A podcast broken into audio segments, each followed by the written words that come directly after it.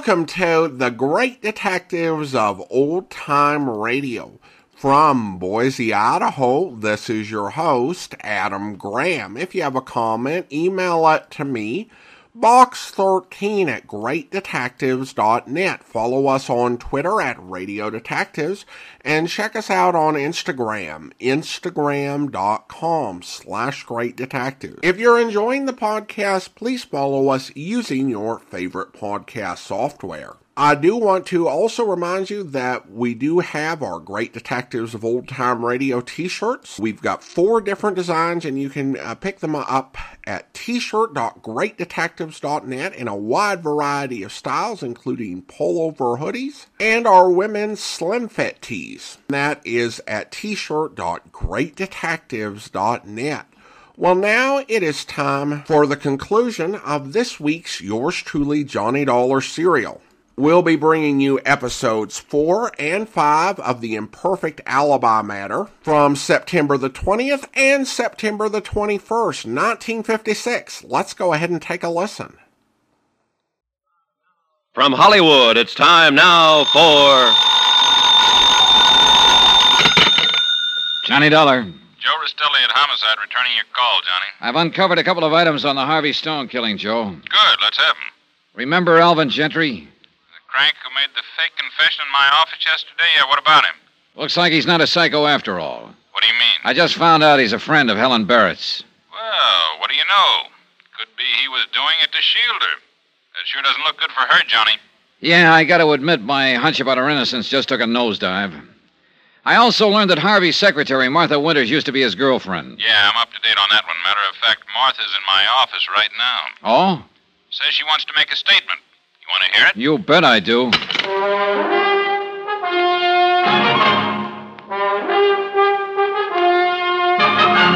Tonight and every weekday night, Bob Bailey in the transcribed adventures of the man with the action packed expense account, America's fabulous freelance insurance investigator. Yours truly, Johnny Dollar.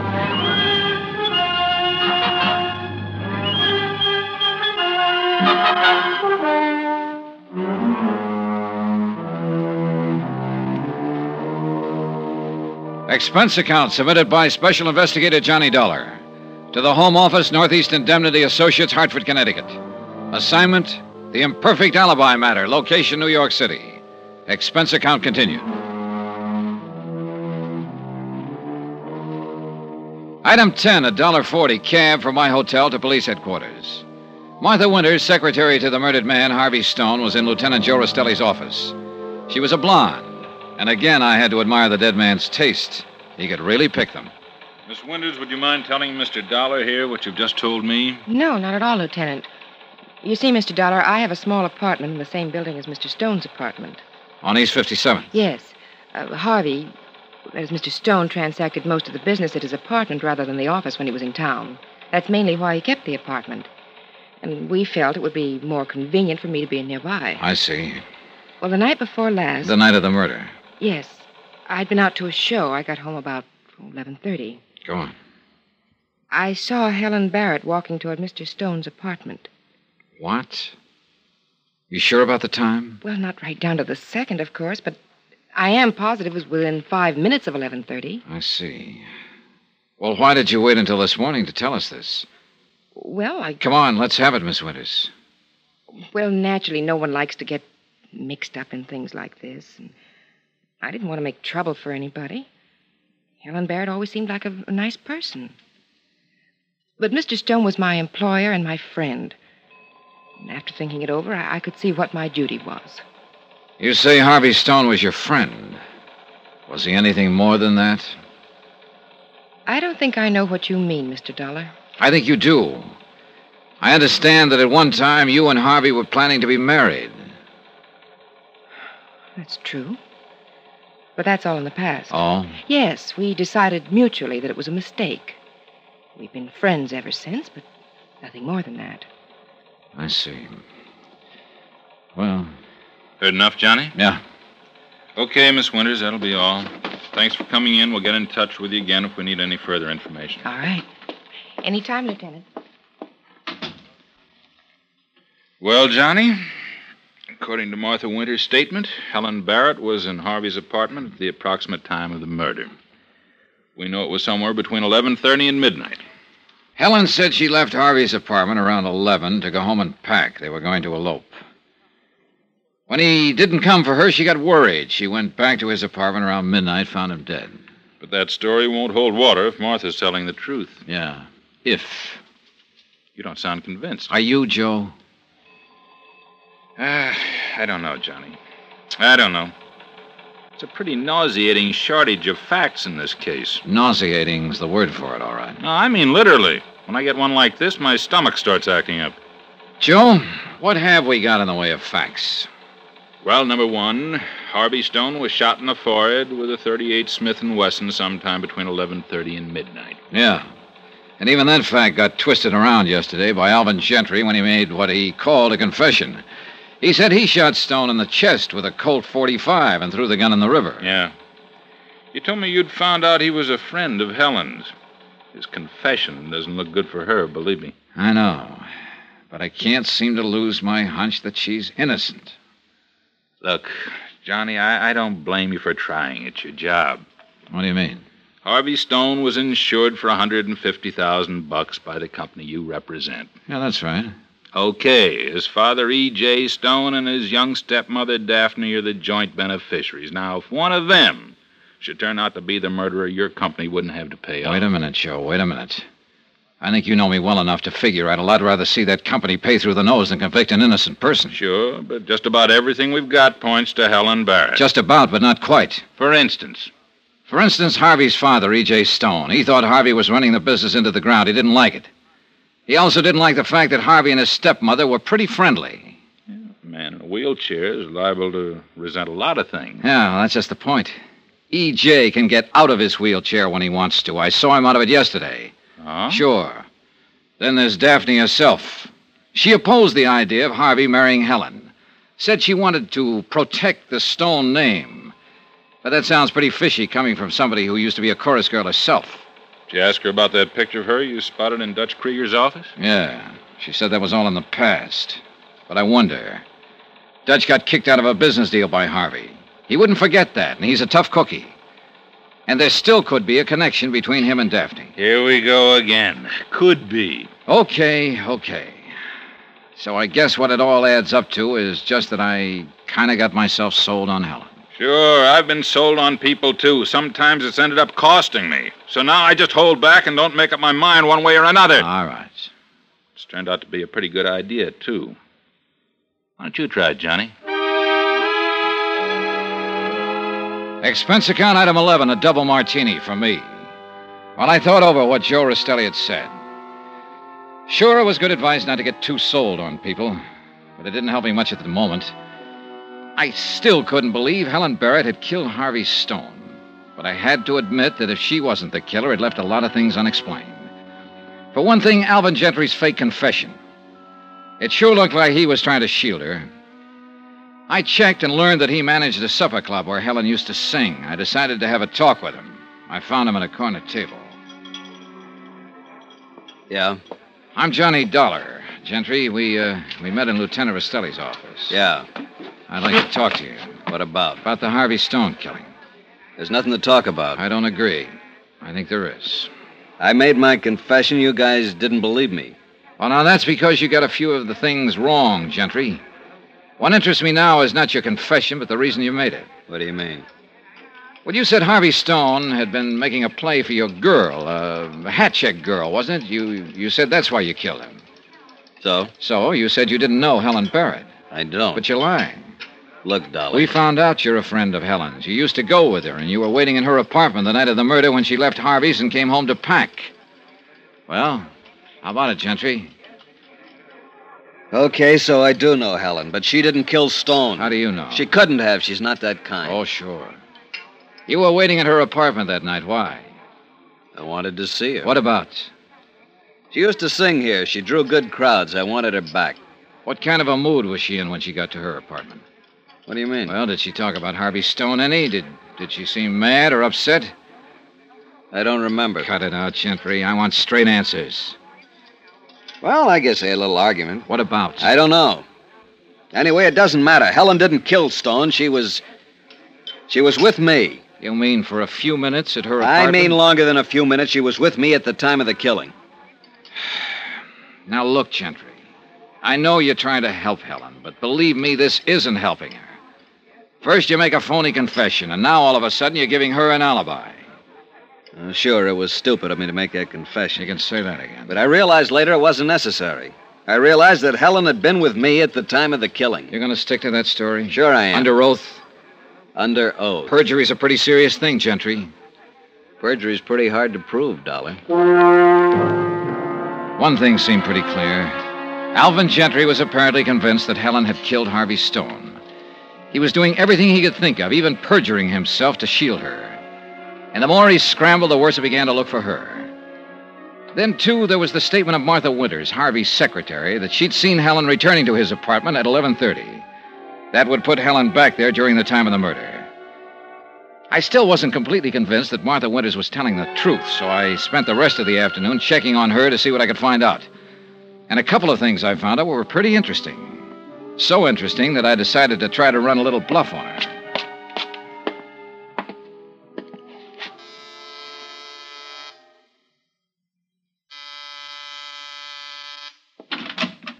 Oh, Mr. Dollar. Hello, Martha.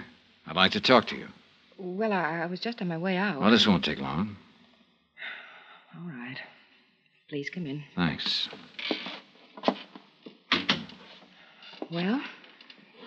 It's about that statement you made to Lieutenant Rastelli this morning. Oh? Well, I really haven't anything more to add to it, Mr. Dollar. Look, I'm sorry, but I have an engagement. Yeah. You told us this morning that you and Harvey Stone used to go together. But you called it off and were just uh, friends after that. Yes, that's right. Now, look, Mr. Dollar. But I... that isn't the story I picked up at the office of the Stone Corporation a while ago, Martha. The office. Now, what right have you to go snooping around that office? Sorry, office? Martha, but snooping's my business. And you know, you pick up a lot of interesting information that way. Well, if you're going to listen to office For instance, gossip. I found out it was Harvey who called off the deal with you. No. And you've been carrying a torch for him ever since. There've been a couple of nasty scenes about That's it. That's a lie. Matter of fact, once or twice he'd almost made up his mind to can you, but each time he decided not Lies, lies, all of it. Okay, okay. We'll let that go for a minute. Now, about your statement this morning. Mr. Dollar, I haven't time to stand here and repeat what I've already said. That's where you're wrong, Martha. You've got time to hear this. You'll take time. Now, what is it? You said you saw Helen heading for Harvey's apartment at 11:30. Yes, I did. Where were you at the time? Why, here? In your apartment here? But your apartment's around the corner of the hall from Harvey's. Well, How I, could you have seen her from here? Well, I, I didn't mean I was in my apartment. I, I was at the entrance, just coming in. The front entrance, huh? Yes. But Helen came in the side entrance. You couldn't have seen her from the front. But she's lying. Anyway, I hadn't reached the front entrance yet. I, I was outside. Sorry, Martha. The doorman and the cop on the beat both would have seen Helen. I you tell you- lied, didn't you? No. You didn't see her at all. I. Well, it had to be Helen. She's the one who killed him. I know she did. You lied, didn't you, Martha? If it hadn't been for her. If it weren't for her, maybe you'd be Mrs. Harvey Stone, huh? I didn't mean that. I, I meant Harvey'd still be alive. I, I just didn't want her to get away with You it. lied, Martha. You didn't see Helen at all. Yes, I lied, Mr. Dollar. I lied. Yeah. My bluff about the doorman, the cop on the beat, and Helen coming in the side entrance had paid off. Looking at Martha, I didn't exactly feel like giving three cheers about it. But one thing was clear, though. The Harvey Stone murder case had just busted wide open again.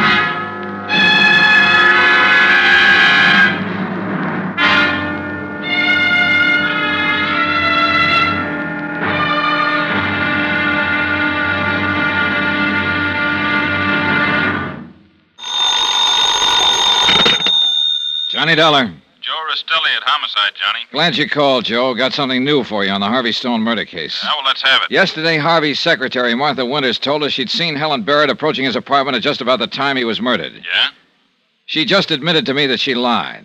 Oh? She wasn't in position to have seen anyone approaching the apartment at the time. Well, that maybe opens things up a little again. Yeah. I've got an item along that line, too, Johnny. What is it? Harvey's young stepmother, Daphne, up in Westchester County. Oh, what about her? I just found out she was here in the city the night of Harvey's murder. What? Yeah.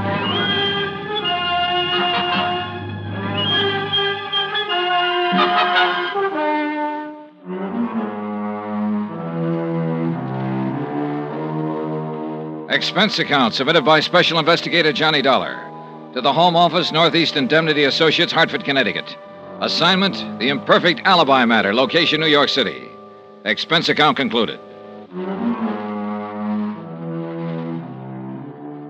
Item 13320, transportation to the Stone estate in Westchester County to question Harvey's young stepmother, Daphne Stone.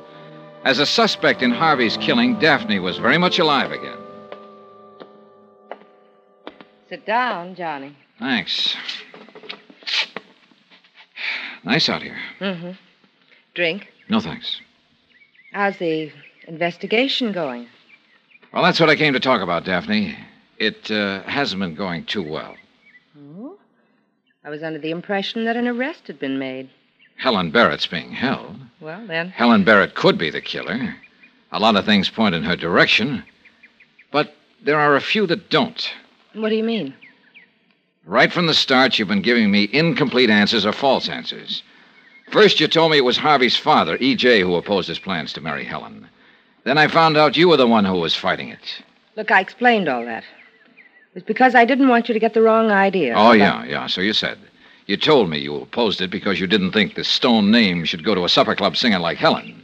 Yes. But you yourself used to be a chorus girl. I explained that to you, too, Johnny. Okay, so you oppose the marriage for the dignity of the family and not just to keep Harvey at home with you. That's a vicious thing to say.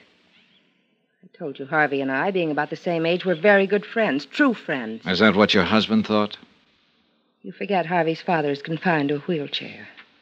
Understandably, he might occasionally resent those who can be more active. That's another thing you didn't tell me, Daphne, that EJ could get out of his wheelchair on occasion. I caught a glimpse of him out of it the last time I was here.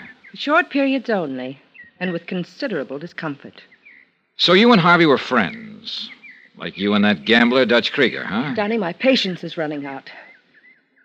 I explained that Dutch was in the past. Completely in the past. Before my marriage. But Dutch got kicked out of a business deal by Harvey. And he wouldn't like a thing like that. Harvey acted perfectly properly. Really, Johnny. All right, just one more thing. Well, Daphne. what is it? One thing more you didn't tell me. That you were in the city the night Harvey was murdered there. Well, I should have told you that, Johnny. I went into the city that evening because I knew Harvey was to have a meeting with Helen later that night. I wanted to talk to Harvey first. what about? I knew he was planning some definite action about her. So you wanted to talk him out of marrying her. If you want to put it like that, yes. What time was that? I saw him in his apartment about nine. I left before ten. Can anybody verify those times? I don't know. I see. What was the outcome of your talk with Harvey? He assured me he'd break off with Helen. You sure about that? Completely sure. I decided to stay at a hotel that night instead of coming back home. I suppose that's how the police knew I was in the city. It's Helen's story that when she saw Harvey later, they decided to elope. If I believed that.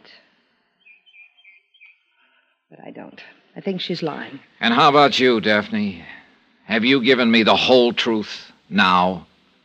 Yes, Johnny. The whole truth. Everything I've done has been done solely to protect the family name. Everything. Right then, I'd have given a lot to know just what that everything involved. Whether or not it also included some weird idea of killing Harvey to somehow protect the family name. Expense account item 14, 320, transportation back to the city. I got permission from Joe Rastelli to talk to Helen Barrett. When they brought her into the interrogation room, she looked pale and tired. Hello, Johnny. Helen, several things I want to ask you about. Sit down. Sure. What? Martha Winters, for one. Harvey's secretary? What about her?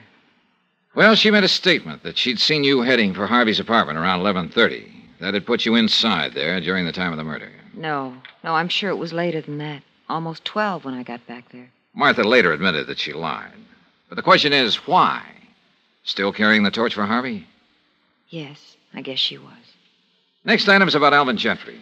Lieutenant Rastelli told me about that confession Alvin made. He got all the details wrong. Caliber of the gun. Poor Alvin. What do you mean? Well, he'd always made it clear how he felt about me. But I didn't think he'd go that far. Well, how do you feel about him? I've always liked him very much. Used to go with him some. But I stopped when I started seeing Harvey. Did you talk to Alvin Long at your apartment that night? No, just a few minutes while I was packing. You know, you just talked yourself out of an alibi. What do you mean? Well, after Gentry's confession didn't sell, he was willing to swear you were with him during the entire period the murder could have taken place. Johnny, why does an innocent person need an alibi? It helps in court. Believe me.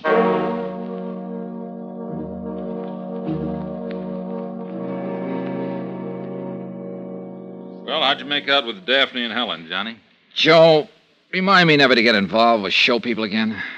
They make their living putting on an act, and I'm just country boy enough not to be able to tell the difference once in a while. They both gave you nice, straight stories, huh? Oh, yeah, sure. Real sincere. Look me right in the eye, both of them. But one of them was lying, huh? Daphne said Harvey told her he'd break off with Helen, but Helen says the two of them were planning to elope. Of course, Harvey might have changed his mind after talking to Daphne. Yeah, but that's something we're not going to be able to confirm now. No.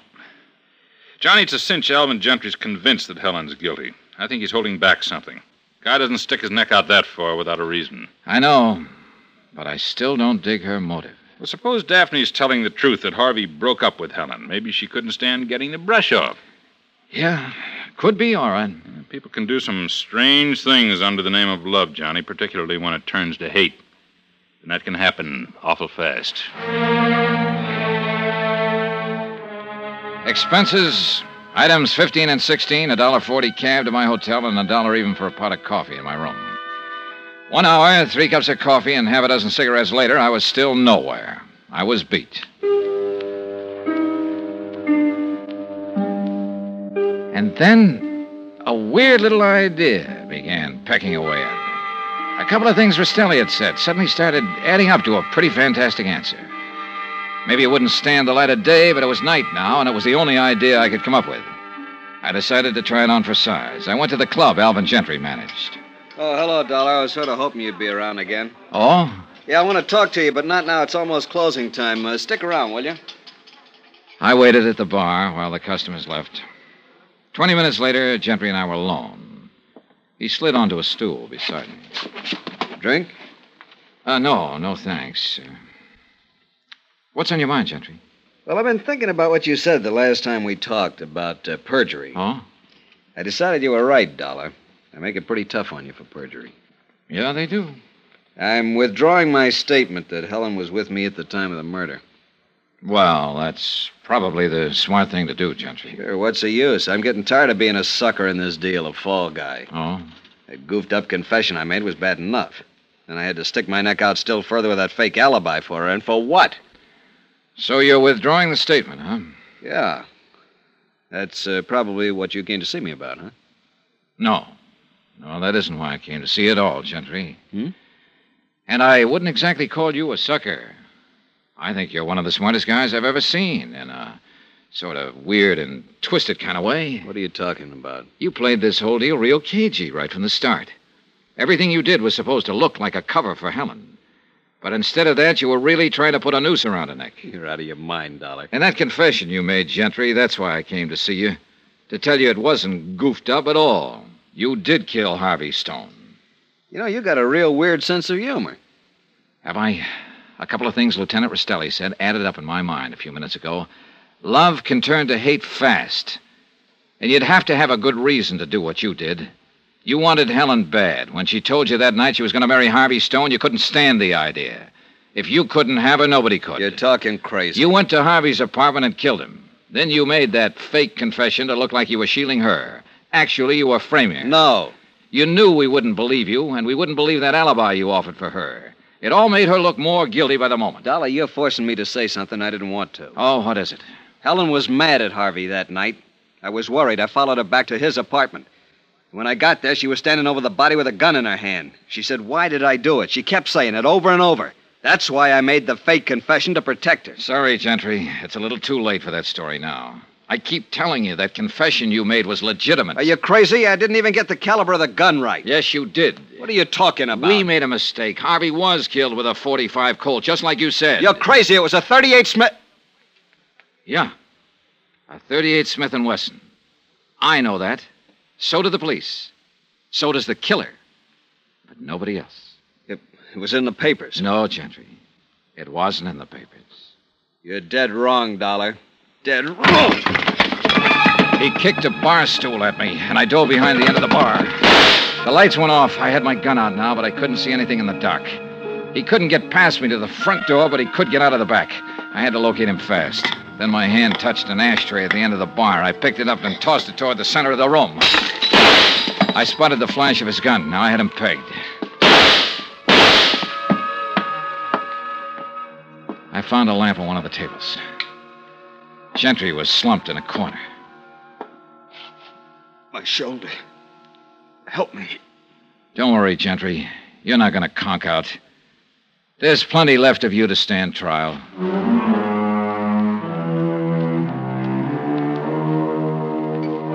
Final item on expense account $12.80. Transportation and incidentals back home. Total expenses $192.40. Rastelli arrived in response to my call and had Gentry carted away. Helen Barrett was released from custody. Remarks? Here I thought Dutch Krieger was the gambler in the case. But the little game of winner take all that Gentry'd been playing was just about the weirdest I'd ever heard of. I thought about him up there in the death house at Sing Sing and realized that the big trouble with that kind of gamble that he was taking is that the loser's seat can get awfully hot. Yours truly, Johnny Dollar.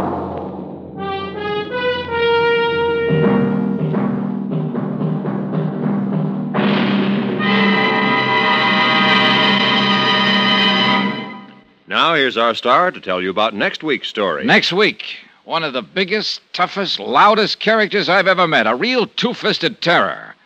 And her name is Meg McCarthy. Join us, won't you? Yours truly, Johnny Dollar. Yours truly, Johnny Dollar, starring Bob Bailey, is transcribed in Hollywood. Written by Robert Ryf, it is produced and directed by Jack Johnstone.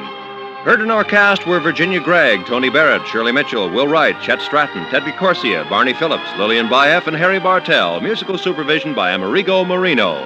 Be sure to join us on Monday night, same time and station, for another exciting story of yours truly, Johnny Dollar. Roy Rowan speaking.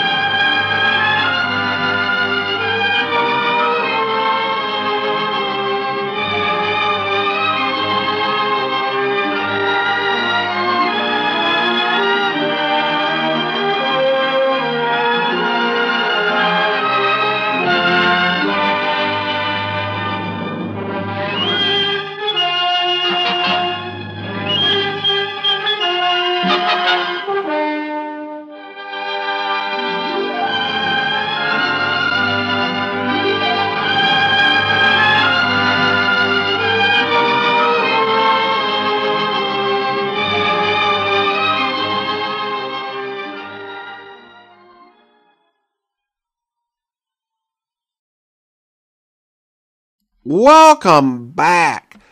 Uh, some solid reasoning in Johnny's conclusion. There are quite a few Johnny Dollar episodes, particularly during the late O'Brien and Lund eras, where some off the wall, unlikely suspect is guilty. And that can vary as to how effective that they are, but I think this one was actually quite effective. Though, in retrospect, Alvin Gentry may have been a little too obvious in trying to help. It also made effective use of the idea of catching the suspects in their words. There was this way in which Johnny was ratcheting up the pressure as he went. Uh, and just put the right amount on before giving the incorrect information uh, in order to get Gentry to tip his hand. And also, like a lot of mysteries, it was nice to have all of these other reasons that people were lying or being less than truthful with Johnny that had nothing to do with actually being guilty of the murder. Well, now we turn to listener comments and feedback, and we're going to our listener survey now. And uh, we have quite a few comments uh, over there. Uh, we start with David in Exeter in the United Kingdom. He writes, I never miss an episode of yours truly, Johnny Dollar, one of my weekly listening highlights. And Bunny Mama in Omaha writes, Adam is a lovely host and I enjoy his comments and information at the beginning and end of each episode. Keep up the great work. Jim in New Jersey writes, I've been working my way through the podcast during my work commute for the last year, starting from the first podcast available. I love the variety of the great detectives. Another listener just simply writes, I love it. And Sam in uh, Fallon, Nevada writes, I like them all, and Johnny Dollar is one of the best. I have uh, listened uh, since I was young. And then another listener, no uh, name writes, uh, classic radio is the best. Great drama and involves great writing and acting. Keep up the good work. Well, thank you so much. Appreciate you taking the time to fill out our survey at survey.greatdetectives.net and leave your comments. Well, now it's time to thank our Patreon supporter of the day. And I want to go ahead and thank Lauren. Lauren has been one of our Patreon supporters since September 2021, currently supporting the podcast at the Master Detective level of $15 or more per month. Thank you so much for your support, Lauren. And that will do it for today. If you're enjoying the podcast, please follow us using your favorite podcast software. And be sure to rate and review the podcast wherever you're downloading it from. We will be back next Tuesday, the start of another Yours Truly Johnny Dollar serial, but join us back here tomorrow for Dragnet, where. Lieutenant, Friday, down this way. Hi, Burton. Hi. Photographer's covering the body position. Peterson's dusting for prints. Fred, shoot a couple of overheads. Don't make them all angle shots. Get up high, then move in close. Uh, Chief was right. Room's in pretty good order. Did you talk to anybody, Burton? Landlady lives upstairs. Only two people living in the building. Mm-hmm. Did she tell you anything? Said the Barkley girl paid her rent on time. Good tenant. Plays the organ at the Blue Fox. Cocktail lounge. Mm. Any idea how the murderer got in here? Not yet. Every door and window in the place is locked. Anything else? That's it so far. We'll give you 15.7 of what we got. Okay, Lloyd. You and Anderson have another detail? Yeah, working on that Westwood thing. Two uniform men outside if you want anything. Right, thanks. Looks like a tough one, Joe. Whoever did it must have come in through the keyhole. I hope you'll be with us then. In the meantime, do send your comments to box13 at greatdetectives.net. Follow us on Twitter at Radio Detectives and check us out on Instagram, instagram.com slash Great Detectives. From Boise, Idaho, this is your host, Adam Graham, signing off.